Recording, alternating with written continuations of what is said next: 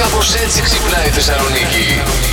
Φοβερές ε, εδώ φωτογραφίες μας στέλνει η Δήμητρα. Το κασκόλ, η Λία μου που ζητούσες από χθες να δεις αυτό το κασκόλ πώς είναι, που θερμαίνεται με το κουμπάκι. Για του λόγο του αληθές μας το στέλνει σε φωτογραφία για να δούμε τι ακριβώς είναι. Βλέπεις. Πώς δεν μου έχει εξηγήσει όμως πώς Και βλέπει, είναι κασκόλ. Από ό,τι βλέπω, κανονικό ύφασμα, ρε παιδί μου. Δεν είναι τίποτα περίεργο. Ναι, ναι. Όταν Πλακέτες. θα έρθεις σε Ελλάδα, Ναι. περνάω εδώ από το στούντιο να μου δείξεις το έρχεται. κασκόλ. Όχι, όχι, την Παρασκευή έρχεται λέει, το πρωί, θα μας περιμένει έξω την πόρτα.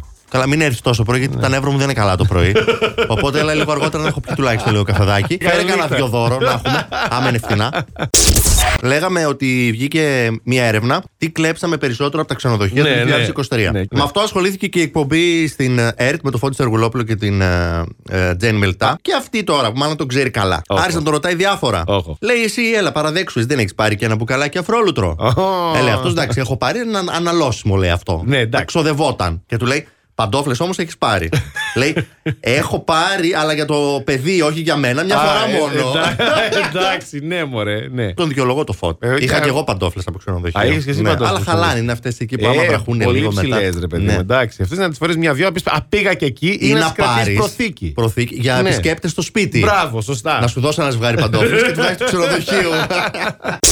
Το δεντράκι εχθές έκαιγε τα λαμπάκια. Α, δεν τα σβήσα τότε τα λαμπάκια. Όχι, δεν, δεν τα σβήσαμε τα λαμπάκια. Τι, εγώ τα κατέβασα, έκανα ολόκληρη διαδικασία να τα κατεβάσω από το πατάλι. Για 20 μέρε Για μόνο. 20. Ξέρεις τι μπορείς να κάνεις όμως. Θα βάλεις μερικά στολίδια μόνο Ναι. και θα αρχίσεις να κρεμάς πάνω καμιά γυρλάντα, καμιά μάσκα, καμιά σερπαντίνα. Α, για να το κάνουμε. Να το κάνεις αποκριάτικο. Αποκριάτικο Ε, δέντρο. Αποκριάτικο δέντρο. Και αλλάζεις και ντεκόρ μέσα Βέβαια. στο σπίτι. Έχεις την ανανέωσή σου που πρέπει. Μπράβο, ρε, ευχαριστώ πάρα πολύ. Και Λοιπόν, μετά, άμα δεν θες, Τίποτα, αποκριάτικο δέντρο, αυτό θα κάνουμε. κρατάς και για το Πάσχα. Ναι, ρε, Ναι, Παίρνει Πασχαλινό. ψεύτικα λαγουδάκια αυγά, τα κρεμά πάνω. Πασχαλινό δέντρο. Και ανανεώνεις και το χώρο σε αυτό είναι πολύ Ε, σημαντικό. Ποια Λοιπόν, να ανακαίνεις θα πεις, Να σου έχω τη λύση πες στην ξέρεις. κερασία. Ναι, ρε, ανακαίνεις τώρα. Θα Μαζί με αλλάξει το η δέντρο σε διάθεσή σου. βλέπω στα σκουπίδια. Γίνεται ένας αγώνας ποδοσφαίρου. Η μία ομάδα χάνει ήδη με 8-0. ε, Ενώ οι αντίπαλοι τους μόλις έχουν κερδίσει φάουλ πολύ κοντά στη μικρή περιοχή.